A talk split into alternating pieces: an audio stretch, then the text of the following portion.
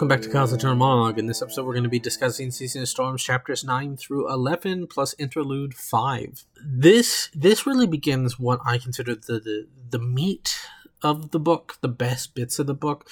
As I said, this ha- this book has a really weird short story ebb and flow to it, but the Rissberg Castle stuff, everything there, I think, is the strongest uh, and most interesting, and uh, that that really shows in the the the, the way in which Geralt is, uh, interacts with them. It's much more in line with the saga, less short story like, um, and it's just far more enjoyable for me personally. Plus, the the entire idea that that mages operate on this sort of hyper capitalism is really fascinating. That everything go- comes down to money and business and that and this is ultimately just a reflection of that. And we, within that you know you have commentary on power imbalances and privilege and uh you know the, the way in which people can abuse that and uh, open secrets like that and, and how that's that can be incredibly abusive uh, in many different ways. Plus you have this interesting idea of the the demon thing uh, which is something the witcher has never really touched upon. So he provides a lot of interesting ideas some funny uh you know, world building some great character interactions. This is this is by far one of the best bits of this book, and I, I think this is what shows what this book can be if you give it its time. Uh, as I said before, this book is kind of difficult to deal with because of the way it's structured, and uh, you know, uh, it was written several years later, and, and so there's a lot of this weirdness in this book. Uh, but this plus the epilogue, I think, really sells the book as something at least worth your attention. Uh, so I think you know when when Geralt goes to Rissberg, we we meet uh, the uh, the mages there, uh, and the most interesting uh, uh, right off the bat is the leader of Rissberg Castle, Ortolan. Um, and what's interesting about Ortolan is he's an inventor, and he he invented the immortality serum that uh, that benefits mages. But because he invented it so late in his life, he still looks incredibly old, despite you know not aging. The great thing about Ortolan is the way Sapkowski uses him to tackle uh, the way in which capitalism runs everything, and how there is no moral consumption under capitalism and how that works in favor of people like Ortolan. Uh, we find out that Ortolan is a gay man, which is fine, but he has a predilection for young boys in particular, perhaps a, a bit of pedophilia but he uh he doesn't go exclusively for that. But he had a tendency many many many years ago to take advantage of the power dynamics between novices and himself to coerce them into sleeping with him and uh, you know, the, it was sort of an open secret in the Brotherhood of Sorcerers. And the, the thing about that is they need his inventions. A lot of his inventions don't get past the testing phase. Some of them are sabotaged, whether from uh, you know concerned people or military people.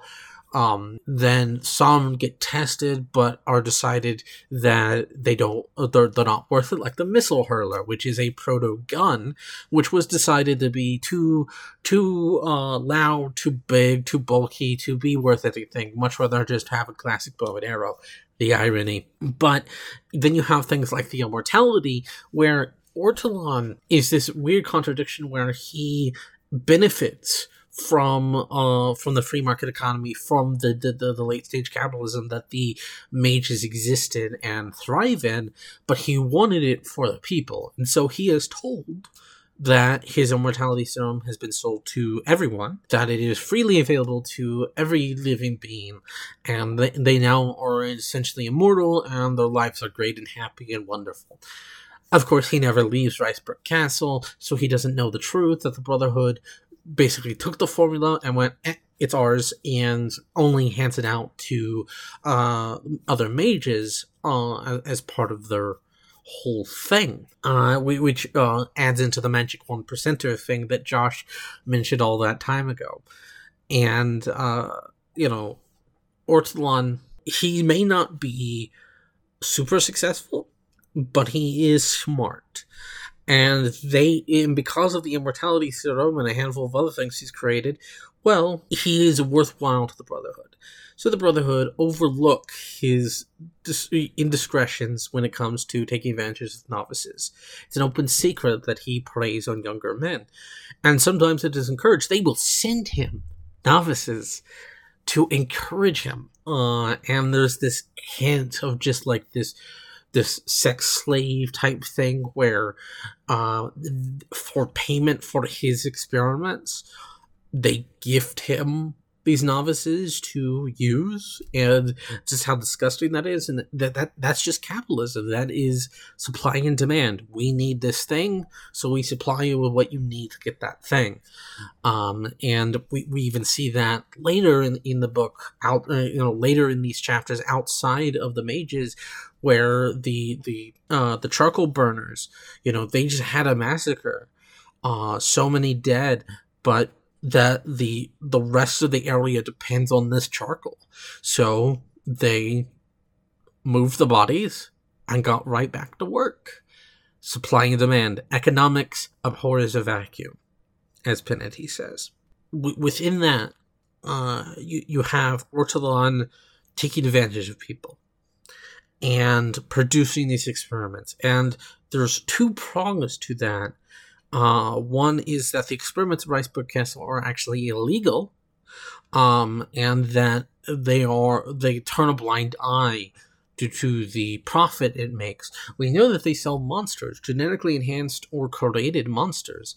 They specifically mentioned in the contract, they, they talk about this to Geralt, that if if these if these uh, if the product was used outside what was uh, what was commissioned, we have no uh, responsibility. They're very much arms dealers in that way. Uh, you know, an arms dealer will deal guns to any side of the war that's willing to pay them, and they are responsible through the selling of those weapons for the deaths of countless people, innocent or otherwise. But because of the way their contracts work, the way that they uh, use semantics, they're not responsible. They didn't pull the trigger. They gave the person the gun to pull the trigger, but they are not the trigger puller. And that circular logic, that semantics is part of it. So Rice Rissberg Castle essentially is like a Guantanamo Bay for an American, uh, you know, uh, thing where the we we had this base that uh, did inhumane, horrible things that were illegal, but we did them because of a legal technicality. Or there's a there's a there's a biochemicals research facility that uh, that that famously uh, or infamously, I guess is the correct term, uh, released a bunch of nerve gas uh, that killed a bunch of sheep uh, many, many years ago in, in America. And it was an accident, but they're not supposed to be producing those weapons, only researching them. But who knows, right? Uh, that this kind of thing of it, it's about a treaty, and the treaty was signed, but you know, if we don't acknowledge it, therefore it's not violating semantics. As I said, the arms dealer mentality. And within that, um, you have Sorel Degerlund, who takes advantage of this this essential supply and demand hypercapitalism way to advance his career. He is he was a novice. He was uh, he was sent to uh to uh, Ortolana as a gift, and he took advantage of it. He's not gay himself, but he has no problems with uh, homosexuality, so he'll just uh, he'll he'll fuck Ortolana as long as he can get access to his research because as far as he's concerned, that's what's important. Supply and demand.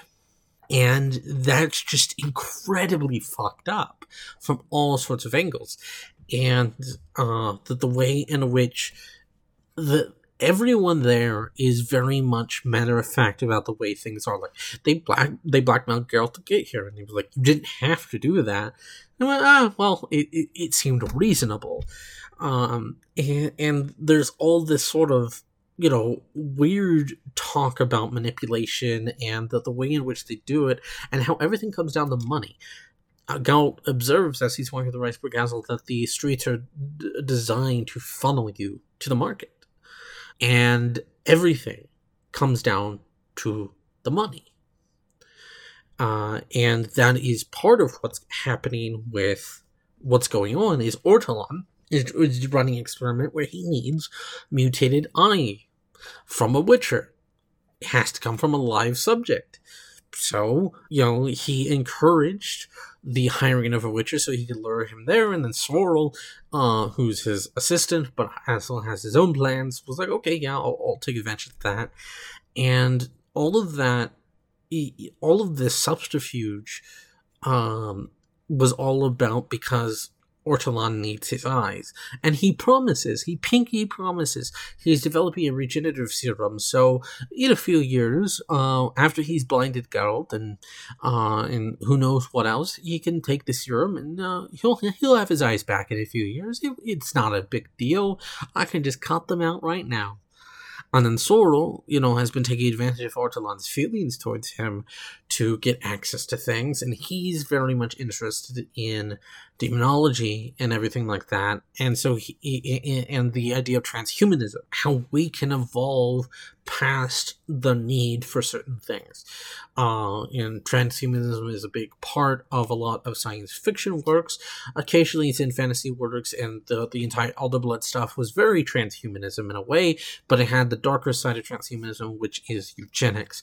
And effectively, effectively what Sorel is advocating for is culling the weak and um, you know breeding the strong, getting the, the assets we want. It's it's another form of eugenics, and uh, you know to test this out, he he set the he set the trap. He killed all those people, uh, and he's been lying because he was he, he had his ego squashed by Ortolan because Ortolan said, "No, I don't trust you with this knowledge," and so he basically lashed out like a like a child. And Ortolan does the much the same thing at one point when when Geralt uh, mentions that he killed uh, the the monster in Pyral Pratt's arena.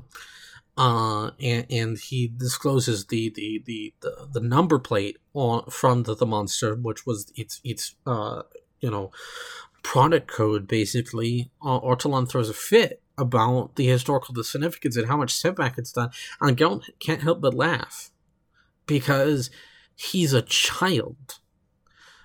He's a child who had his toys broken, and it's everyone else's fault except his. Because, of course, he doesn't see the fact that his toy is a living, breathing creature that can kill people. He doesn't care about that. It was a toy. And Sorel is much the same way, but it's with his ego. And uh, they they are in fact a perfect fit for each other. They are both incredibly fucked up people, but in different ways.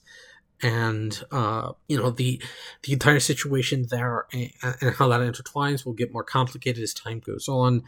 Um, we'll find and we find out more. But I, I think that uh, the the focus on transhumanism and magical engineering is interesting when you take into the fact that this came out between Witcher 2 and Witcher 3. Sapkowski was a consultant on Witcher 1. He had a very, very faint uh, you know, part in that game. It wasn't much. He he approved a map, he approved a couple of story things, uh, but for the most part, he was hands off.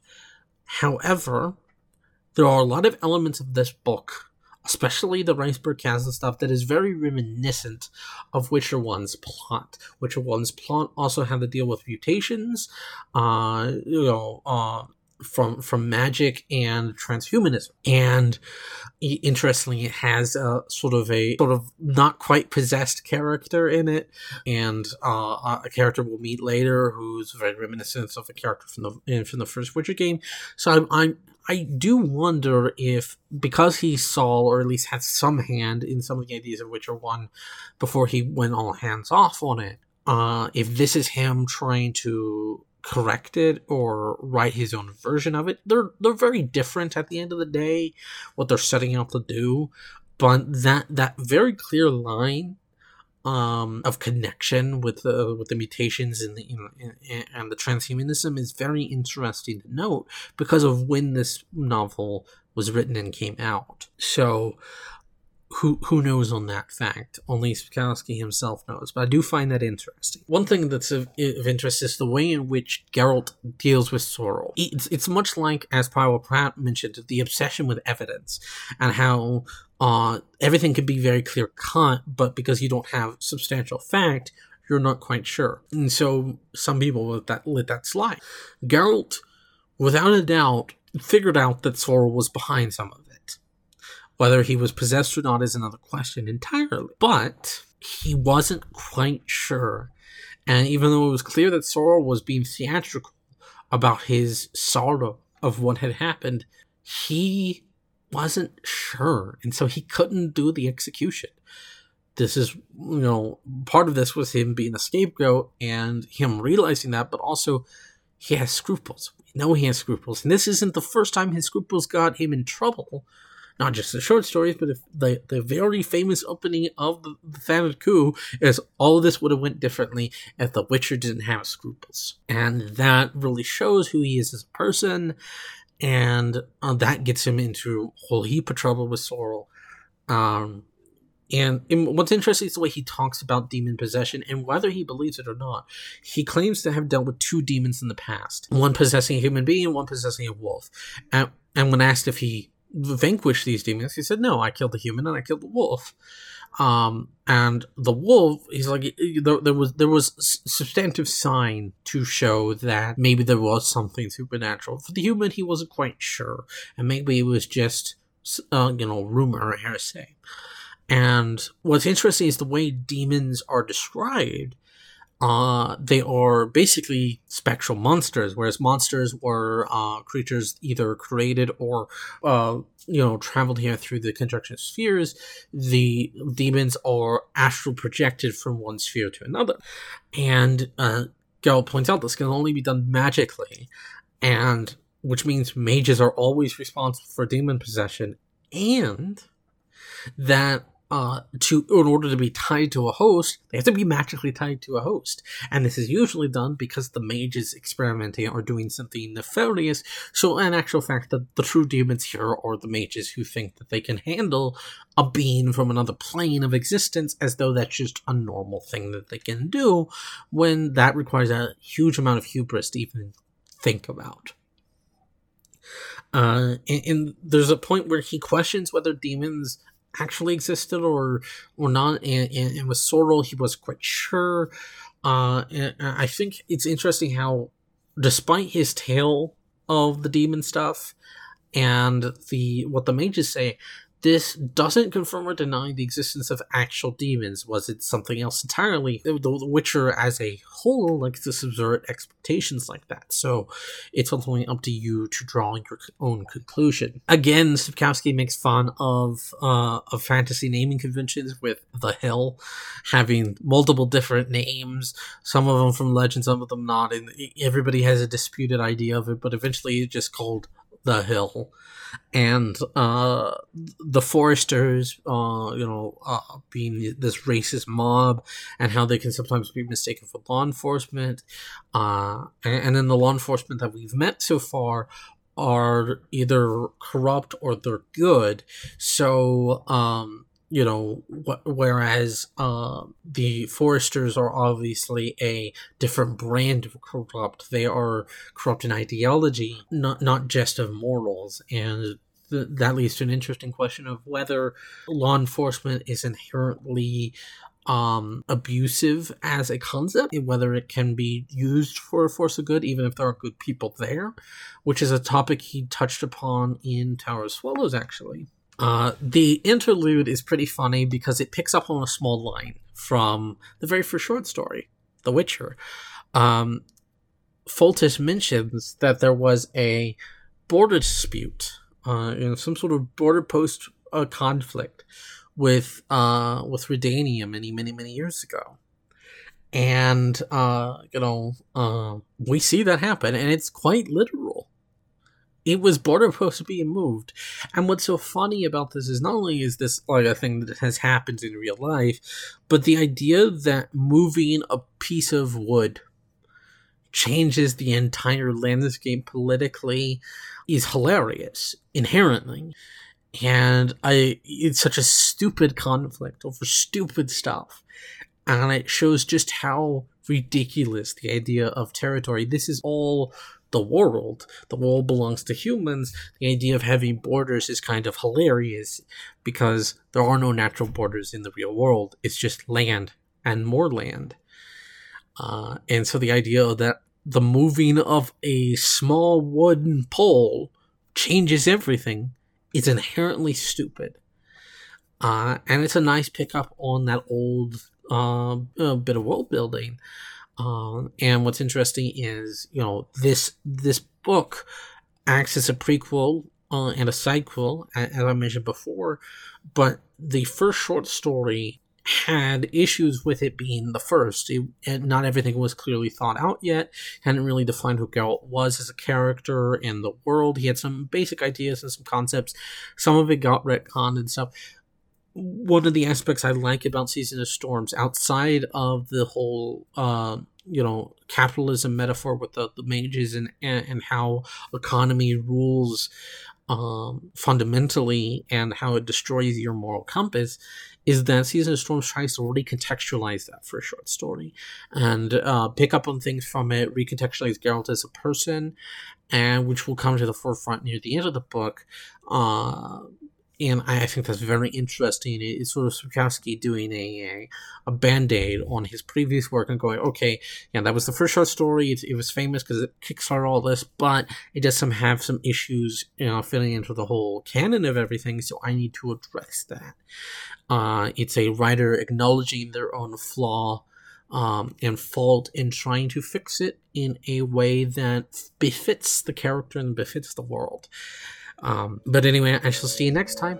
Till then, bye.